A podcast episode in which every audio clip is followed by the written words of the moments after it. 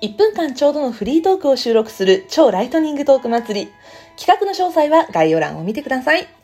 2021年5月12日にスターバックスコーヒーに登場した期間限定ビバレッジ、スターバックスストロベリーフラペチーノ、皆さん試されましたか？ストロベリー系のフラペチーノは毎年今ぐらいの時期になるとスタバの限定メニューとして登場しますが、今回も間違いない美味しさになっていると注目を集めています。そんなストロベリーフラペチーノ、スタバ好きの間で定番のカスタマイズがチョコチップ追加です。